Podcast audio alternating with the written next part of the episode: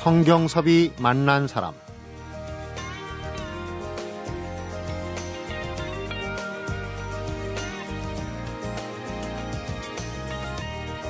아무리 바빠도 시선을 멈추게 하는 게 요즘 단풍이 곱게 물든 가을 나무가 아닌가 싶은데요.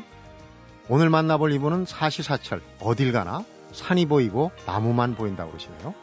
톨게이트를 지나가면서 좋은 나무가 눈에 띄면 즉시 그 마을로 달려가야 직성이 풀린다는 중요 무형문화재 제55 박명배 소목장입니다.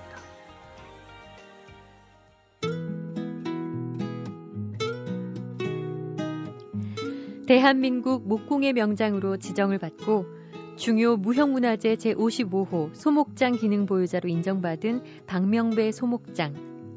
전통 목가구를 만들기 위해선 300년에서 500년 된 나무를 써야 한다고 하는데요. 청와대 영빈관 접견실 전통 가구부터 로마 교황청 박물관 한국관 가구를 제작하며 수백 년의 시간을 가구에 담아내고 있는 박명배 소목장을 만나봅니다.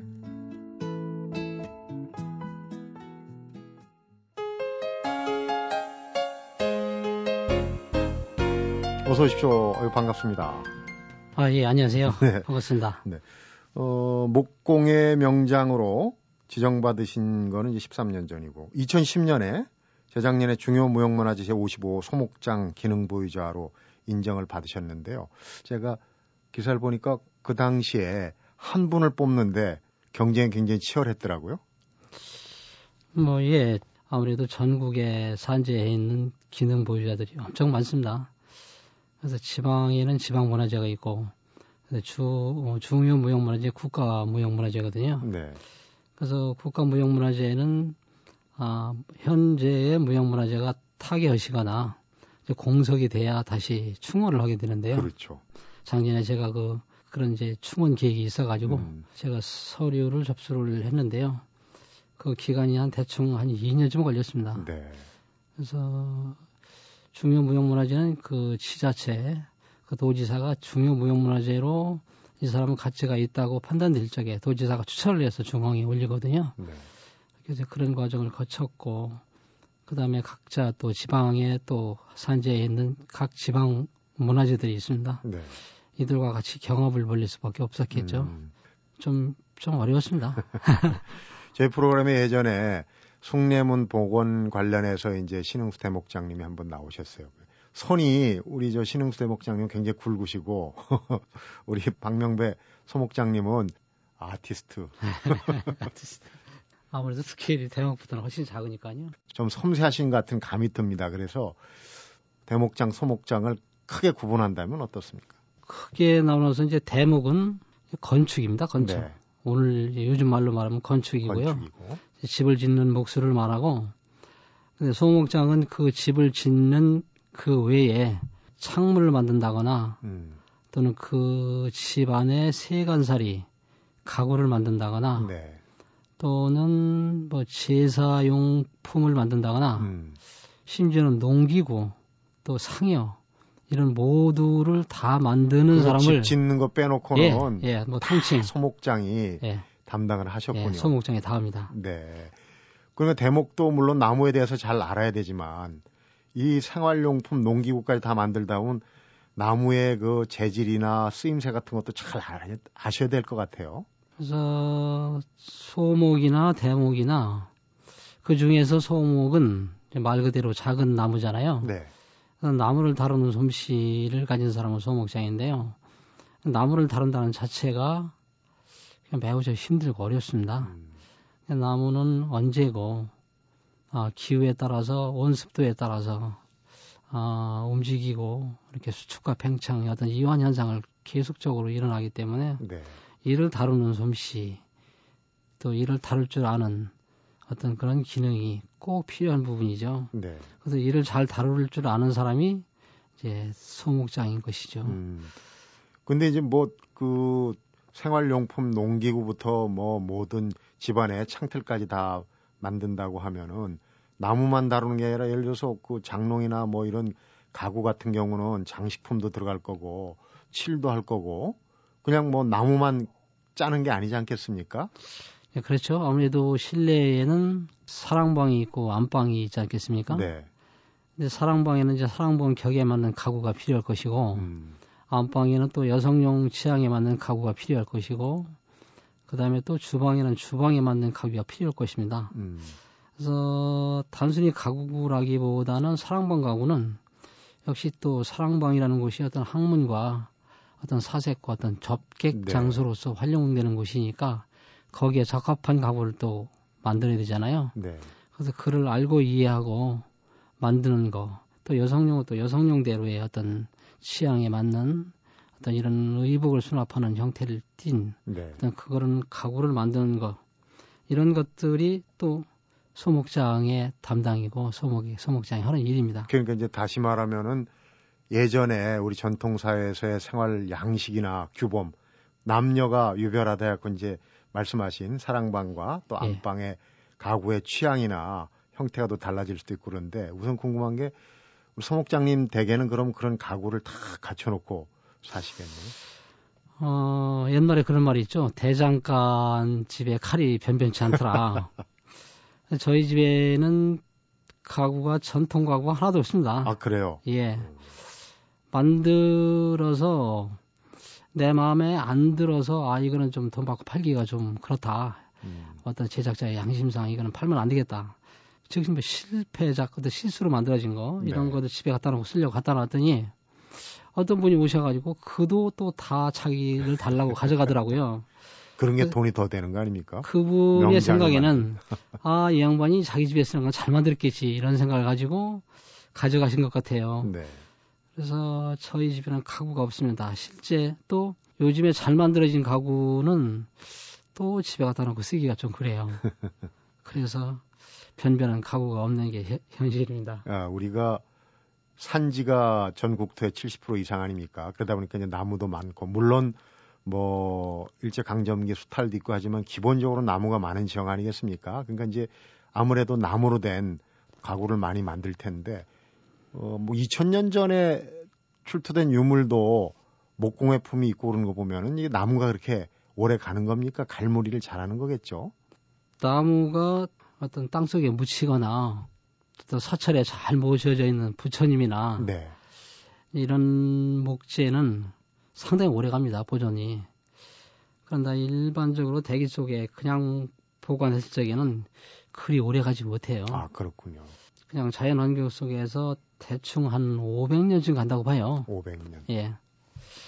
그러면은 아무래도 2000년 이렇게 간다는 것은 어떤 출토 유물에서 음. 볼수 있는 거, 거겠죠. 그러니까 이제 그런 상태가 예. 예. 보존될 수 있는 상태가 이제 딱 맞아떨어진 그런 경우겠군요. 예.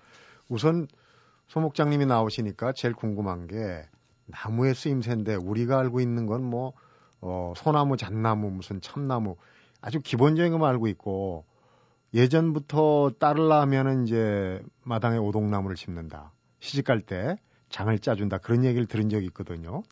그런데 우리 나무 그 목공에 쓰이는 나무가 일반인들이 알고 있는 것보다 훨씬 다양한 것 같아요. 어떤 쓰임새의 나무들이 있는지 궁금하네요. 아, 집을 짓는데 필요한 나무는 소나무고, 네. 그 외에 모든 나무를 잡목이라고 그럽니다. 잡목. 음. 그래서 목재소에 가면 목재소의 간판이 뭐라고 붙어 있느냐면 잡목, 특수 잡목 이렇게 쓰여져 있습니다. 네. 그래서 소나무는 비교적 타 목재에 비해서 곱고 길게 자라니까 이제 집을 짓는 건축재로 쓰고 네. 그다음에 에, 그 외에 잡목들은 마을 입구에 커다랗게 서 있는 정자나무, 네. 뭐 느티나무, 뭐 이런 나무들이 우리 가구재로 쓰이는 나무거든요. 네. 그래서 이런 나무들이 우리 전통 호목자들이 가장 애호하는 선호하는 나무이고 그 다음에는 무슨 참중나무라고 그래서 옛날에 그 집 울타리에 곧게 쭉쭉 뻗어서 서 있는 그런 곱고 길게 자란 나무가 있습니다. 네. 이제 그런 나무들, 그 다음에 무슨 뭐 목이 들어가 있다거나 이렇게 까맣게 색이 변해지는 먹감나무들, 네. 이런 나무들이 주요로 이용되는 거죠. 네. 그러니까 일반적인 얘기입니다만은 잡목이나 특수 잡목이 우리 소목장님의 손을 거치면은 명품, 목공의 품이 된다 이렇게 아, 이해를 하면 예, 될것 같아요. 예, 예, 우리가 전통적인 한국의 그 목공의 품의 특징이라 그러면 어떤 걸 들 수 있겠습니까? 외국의 경우에 대비해서 우리나라 목공 가구의 특징이라고 그러면요 자연이겠죠. 자연이 준 소재를 어떤 인공을 가미하기보다는 자연 그대로를 반영시켜서 어떤 공예품을 만들어내는 것이 어찌 보면 우리 전통의 계승이고 기본 정신이 아닌가 싶어요. 네. 자연에서 오는 무늬, 나이테가 이렇게 사선으로 켜기를 했을 적에 네. 그 나이테는 꼭 무늬로 나타나고 그 무늬는 뭐 이렇게 추상화 같은 무늬가 될 수도 있고 뭐 용, 용이 뒤틀리는 형상을 띠고 있는 어떤 용목 무늬가 나올 수도 있고 여러 가지 모양이 나타납니다. 네. 이런 자연이 준 무늬를 매우 적절하게 잘 가구에 반영시켜서 표현하는 것이 우리 전통 가구의 기본이고 전통 가구의 기본 정신이 아닌가 네. 싶습니다. 네. 박명배 소목장님이 어, 18살에 목소의 길에 접어들어서 이제 대한민국 명장의 인간 문화재 반열까지 오르셨는데 어떤 길을 걸어오셨는지 궁금합니다. 그 얘기 잠시 후에 청해서 듣도록 하겠습니다. 성경섭이 만난 사람 오늘은 대한민국 목공의 명장 주요 무형문화재 제55 박명배 서목장을 만나보고 있습니다. 부인하고 같이 오셨는데 예. 평소에도 그렇게 같이 다니십니까? 예, 저제 운전수 운전수 겸 해가지고 부창부수 예. 아니, 불만이 좀 있으시겠어요. 이거 뭐 밖에서 많이 웃으시는데 어차피 저 혼자 하기는 좀 그렇더라고요. 그래서 네. 같이 우리 집사람 저런 사람을 만난 것도 참 저한테도 좀 큰 행운인 것 같습니다. 그래서 잘 잘 도와주고 협조를 잘하고 있습니다. 불만은 없으시고요. 예.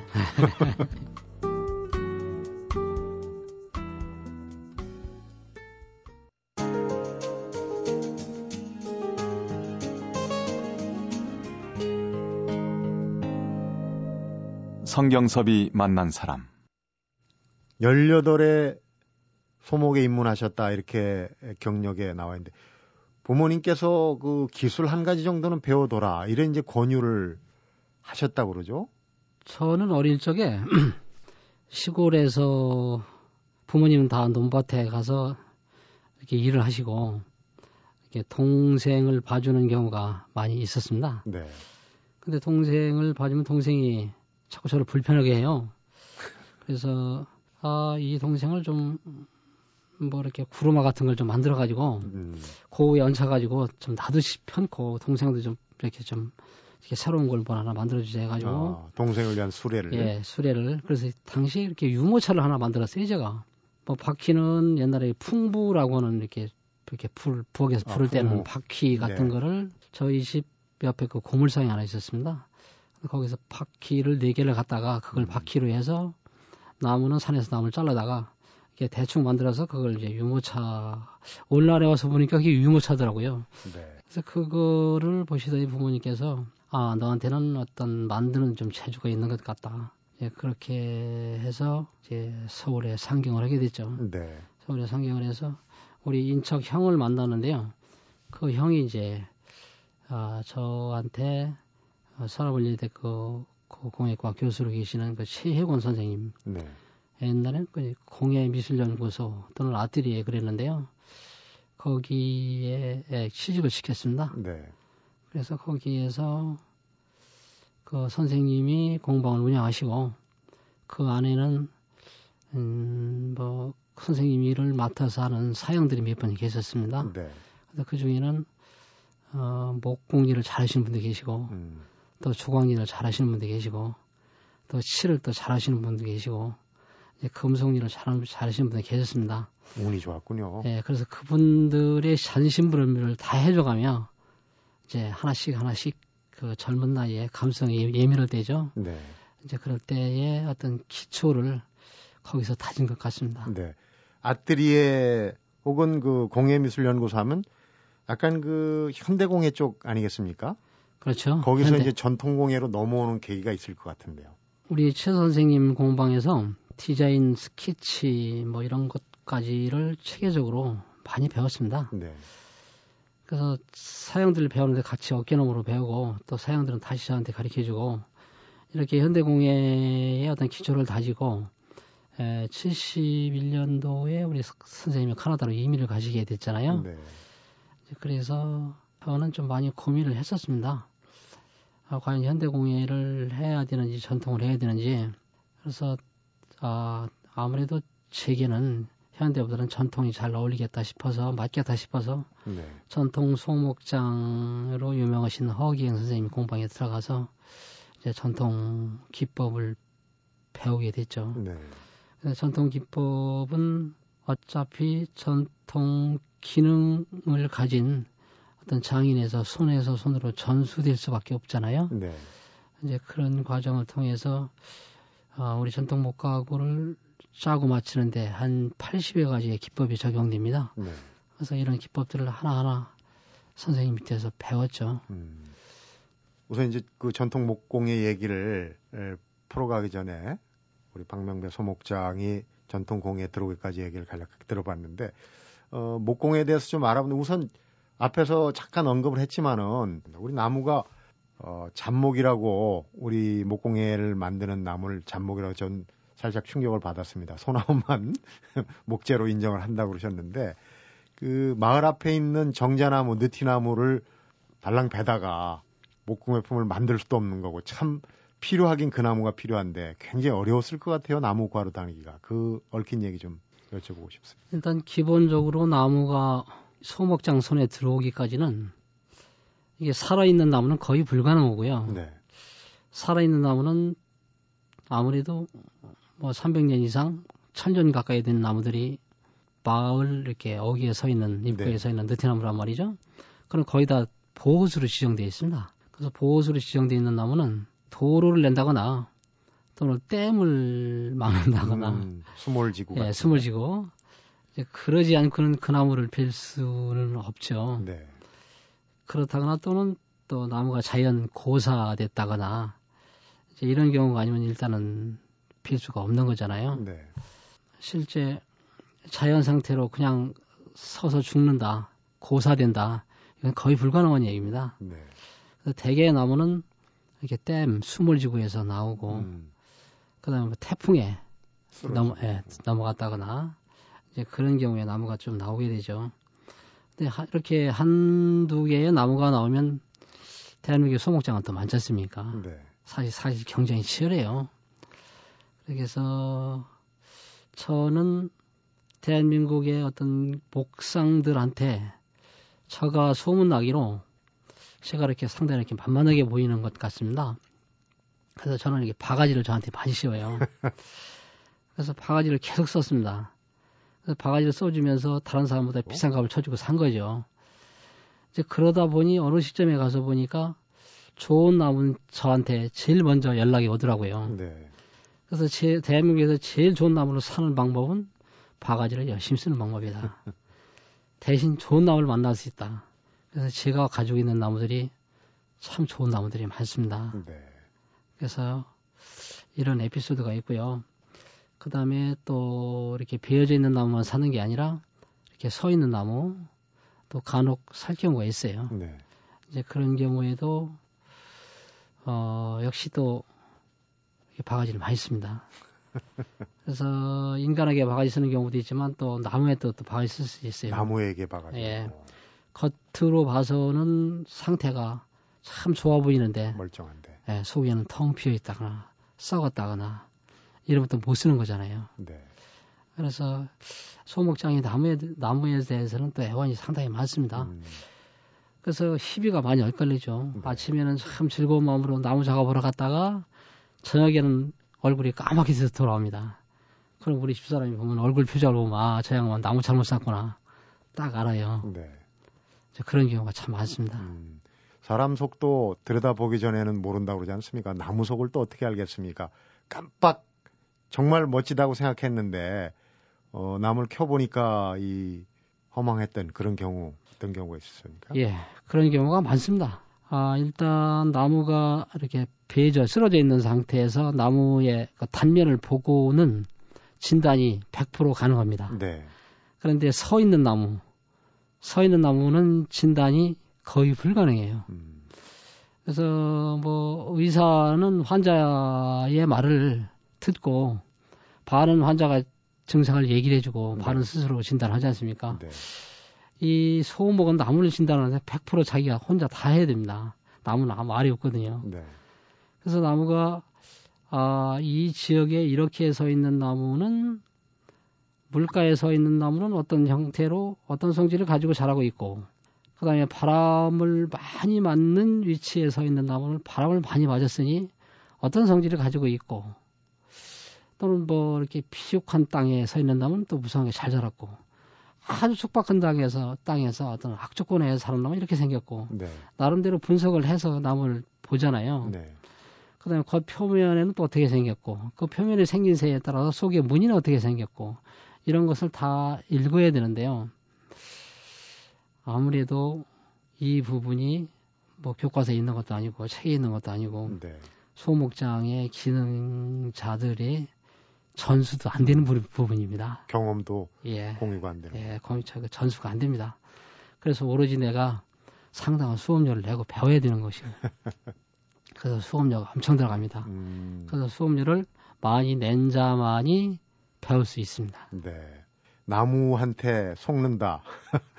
좀 시사하는 바가 있는 것 같아요. 겉보기에는 어, 그럴 때 보이는데 속은 텅 빈 나무를 만났을 때 참 공허감이 들기도 할 텐데 어, 그렇다면 이제 지금까지 봐온 나무 중에서 우리 소목장님의 마음을 홀락 뺏었던 그런 나무는 아무래도 느티나무의 용목이겠죠. 용목은 이렇게 나무를 켰을 적에 그 나무 무늬가 용이 이렇게 뒤틀리는 형상을 띠고 있는 나무를 용목이라고 그러거든요. 아, 그래요. 그래서 저는 그 나무를 바라다 보면 그 안에 나무 무늬 안에 삼나마상이 다 들어있는 것 같아요. 네. 이게 뭐 애인을 간절히 원하는 사람이 보면 그 속에서 애인이 보일 것이고, 네. 뭐 부모님의 형상을 원하면 부모님이 보이고, 뭐 금강산을 가서 보고 싶다면 금강산이 보이고, 음. 그래서 이런 마음속으로 상상하는 분야이 다 들어가 있는 그런 용목, 마치 이렇게 물방울이 튀는 것 같은 그런 분이 또는 새털 같은 분이 구름 같은 분이 이런 걸 다 아우러 용목이라고 그러는데요. 네. 이런 분이가 있는 나무가 역시 가장 비싸고 귀하죠. 네. 좋은 나무 만나기가 좋은 배필 구하는 것만큼 어렵다고 그러는데 이 좋은 나무 만났을 때 조했을 때 그 감격이라는 건 좀 대단할 것 같아요. 예.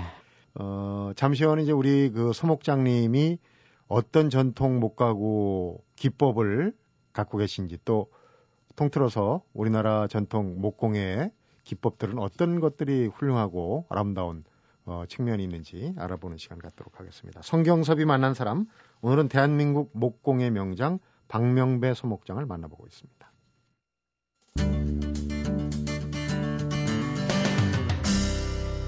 성경섭이 만난 사람 이렇게 이제 장인분들을 모셔보면은 꼭 공통점이 있습니다. 열심히 했다는 거 외에 중간에 정말 도움이 되는 어떤 분들을 만나서 어, 전기를 맡게 되고 그러는데 우리 저 서목장님 같은 경우에는 전 국립중앙박물관장이시죠. 최순우 선생님과의 만남을 가장 높이 어, 치고 있는 것 같아요. 최순우 선생님과의 만남은 어떻게 이루어진 건가요? 제 소목 인생에 있어서 그런 분을 만나게 됐다는 것은 저한테 어떤 최대 행운이었다고 생각이 듭니다. 네. 어, 우리 목가구에 어, 담겨져 있는 어떤 아름다움을 볼 줄 아는 그런 안목을 어떤 눈을 뜨게 해주신 분이 네. 우리 관장님입니다. 당시에 저 아는 분 중에 한 분이 중앙박물관에 그분 밑에 계셨었습니다. 네, 관장님 밑에. 네, 그래서 그분의 소개로 관장님을 뵙게 됐죠. 관장님 뵀는데 뭐 자네가 잘하는 게 뭔가 뭔가 하나 만, 만들어져 있는 거 있으면 들고 오게 해가지고 들고 갔거든요. 네. 요리조리 뜯어보시더니 솜씨는 있어 보이는데 뭐 디자인이 잘 안 됐나 보죠. 네. 뭐 디자인 하나 이렇게 수정을 해주시면 만들어 보라고. 음. 그래서 만들어 가지고 왔더니 그걸 자기가 선뜻 돈을 지불하시고 구입을 하시더라고요. 네. 그 뒤로 뭐 청와대 뭐 가구를 만들 일이 있는데 자네가 거기에 그렇게 했고요. 마음에 쏙 드신 거군요. 그러게요. 뭐 그 외에 무슨 뭐 이렇게 뭐 이렇게 유명하신 어떤 디자이너의 내부 공사 인테리어까지도 우리 관장님이 코치하에 또 이렇게 했습니다. 네. 이분은 대단하신 분입니다. 유교 전란 때도 거의 혼자 힘으로 박물관에 모든 것들을 옮기신 똑심 있는 분이거든요. 그러니까 아마 큰 도움을 받지 않았을까, 큰 인생의 지주가 아닐까 하는 생각이 드는데. 그렇죠. 아무래도 우리 목가구가 가지고 있는 아름다움의 어떤 비례가 있다 그러면 그런 비례를 볼 줄 아는 찾는 구하는 음. 이런 방법들을 일일이 하나씩 하나씩 다 가르쳐 주셨습니다. 네. 이제 그러면서 이제 자연스럽게 이제 그분을 통해서 전통 목가구 그러니까 전통 목가구라 하면은 아무래도 조선시대 네. 가구잖아요. 그래서 조선시대의 어떤 아주 선비 사상적인 것까지 담아내야 된다고 음. 이렇게 늘 이렇게 말씀을 해주셔서 네. 저는 그렇게 알고 그렇게 배웠습니다. 네. 우리 소목장님의 어, 이 전통 기법을 원용한 이제 현대공예도 배우시고 거기서 또 전통공예까지 접목을 시켰는데 소목장님 나름의 평가를 받고 있는 그런 기법들은 어떤 게 있습니까? 어, 저는 무형문화재이기 때문에요. 전통 기법을 원형을 훼손하지 말고 네.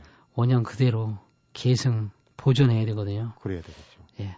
그래서 그런 차원에서 전통 목가구가 가지고 있는 어떤 아름다움을 찾아내는데 이렇게 주력을 하고 음. 이를 후배들에게 이렇게 계승하는 데 초점을 두고 이제 그런 가운데 내 자신만의 어떤 개성이 드러나는 어떤 공예품들을 좀 만들어야 되겠죠. 그래서 어, 나의 개성, 나의 취향, 아무래도 전통이 가지고 있는 어떤 간결미, 소박미, 어떤 비례미, 뭐 이런 데에다 초점을 두고 어, 옛 것을 찾아서 이렇게 재현하는데 음. 이렇게 비중을 두고 열심히 하고 있습니다. 네. 인간 문화재시니까 지금 뭐 내 자신도 자신이지만은 이런 걸 이제 계속 발전시키라는 임무가 주어진 거 아니겠습니까? 후학들을 키우는 게 또 다른 중요한 그 할 일이신 것 같은데 그 부분에 대해서도 지금 뭐 소홀함이 없는 것 같아요. 지금 하시는 활동이. 그래서 무형문화재가 되면 의무사항 중에 하나가 이렇게 이수 교육을 실시를 해야 됩니다. 네.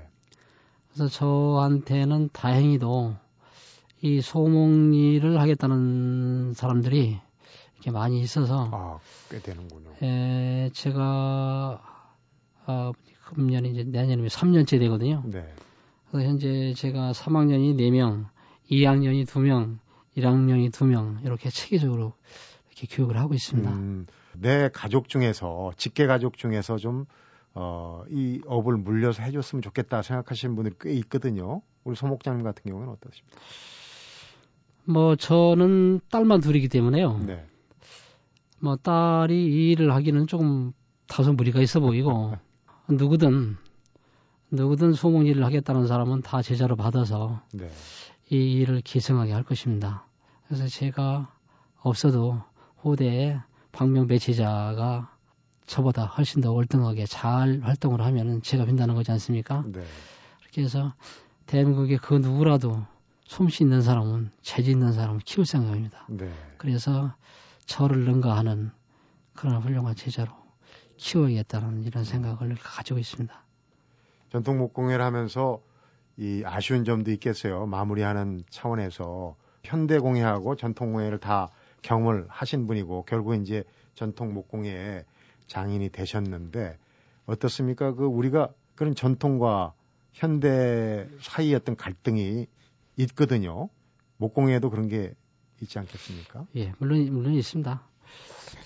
그래서 많은 사람들이 뭐 전통 공예는 저같이 하는 사람, 저, 저 같은 사람이 만들어내는 것을 전통 공예라고 그러고 현대 공예는 이렇게 뭐 대학에서 어 이렇게 뭐 가구 디자인, 기타 뭐 목공예, 산업 디자인을 전공한 자들이 만든 만들어내는 것을 현대 공예라고 그렇게들 많이들 얘기를 합니다. 네.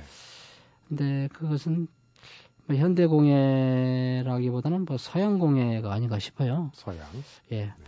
그래서 전통과 현대, 전통에 근거를 둔 현대 공예라고 하면 뭐 전통에 좀 어떤 뭐 가미가 좀 있어야 되는 거 아니겠습니까? 네. 그래서 우리 전통을 근거로 한 현대, 어떤 전통의 어떤 기술 발전한 형태의 현대, 전통의 근거를 둔 현대 공예가 네. 좀 발전이 됐으면 하는 것이 그 바람이고요. 그런 부분이 조금 아쉽습니다. 네. 우리 대학 현장에도 공예 중에 이제 전통 공예를 따로 가르치는 학과는 찾아보기 힘들다고 그러더라고요. 예, 현재 뭐 각 대학에서는 전통 공예를 따로 가르치는 학과는 없고요. 네. 에, 부여의 전통문화대학교라고 이제 문화재 정설립 4년대 정규자격이 있잖아요. 이제 거기에서 어, 일부 전통 미술 공예 학과가 있습니다. 네. 이제 거기에서 좀, 좀, 좀 가르치고 있습니다. 네. 거기 외에는 뭐 문화재 보호재단에서 운영하는 코우스 한국문화재집에서 운영하는 전통공예 건축학교 그 두 개가 전통 기법을 가리키는 것은 아마 네. 유일한 것 같습니다. 네, 기회가 흔치 않다는 얘기인데 전통을 강조하면서도 사실은 이제 현대 속의 전통 그 의미나 위치가 좀 어, 제대로 정립되지 않는다 그런 아쉬움을 갖고 계신 것 같아요. 그런 의미에서 다음 달 4일부터죠. 예술의 전당 V갤러리에서 이제 개인전 준비하시는데 우리 전통목 공예를 경험할 수 있는 좋은 기회인 것 같아요. 간단하게 소개를 해주시죠. 어떤 작품들이 선보이는지. 뭐 안방 가구, 사랑방 가구를 따로 이 구분하기보다는 네. 어, 우리 목가구 중에서 제가 좋아하는 어떤 그런 스타일들을 만들어서 일반인에게 구경시키는 보여드리는 음. 그런 기회를 이렇게 제공을 했습니다. 어, 청취자분들께서 이 우리 전통 목공의 얘기를 쭉 듣고 나무 얘기를 들으신 분들, 우리 박명배 소목장님 개인전을 가서 보시면은 아 그게 그 얘기였구나 하고 더 이해가 잘 되고 우리 전통 목공에 대한 어, 현장의 그 작품들을 좀 볼 수 있지 않을까 그런 생각이 듭니다. 오늘 바쁘실 텐데 시간 내주시고 좋은 말씀 고맙습니다. 감사합니다. 성경섭이 만난 사람 오늘은 대한민국 목공의 명장 중요 무형문화재 제55 박명배 소목장을 만나봤습니다. 오늘 박명배 소목장이 하신 말씀 중에서 가장 인상 깊은 말이 바로 명품 재료에서 명품이 나온다 이런 거였는데요. 목가구를 만드는데 가장 중요한 게 좋은 나무란 얘기죠. 어떤 일이든 바탕이 가장 중요하다는 얘기하고도 일맥상통하는 게 아닌가 싶은데 사람에게도 명품이 있다면 겉모습만 화려한 게 아니라 진실한 마음의 바탕을 가진 사람이 아닐까 생각해 보면서 성경섭이 만난 사람. 오늘은 여기서 인사드리겠습니다.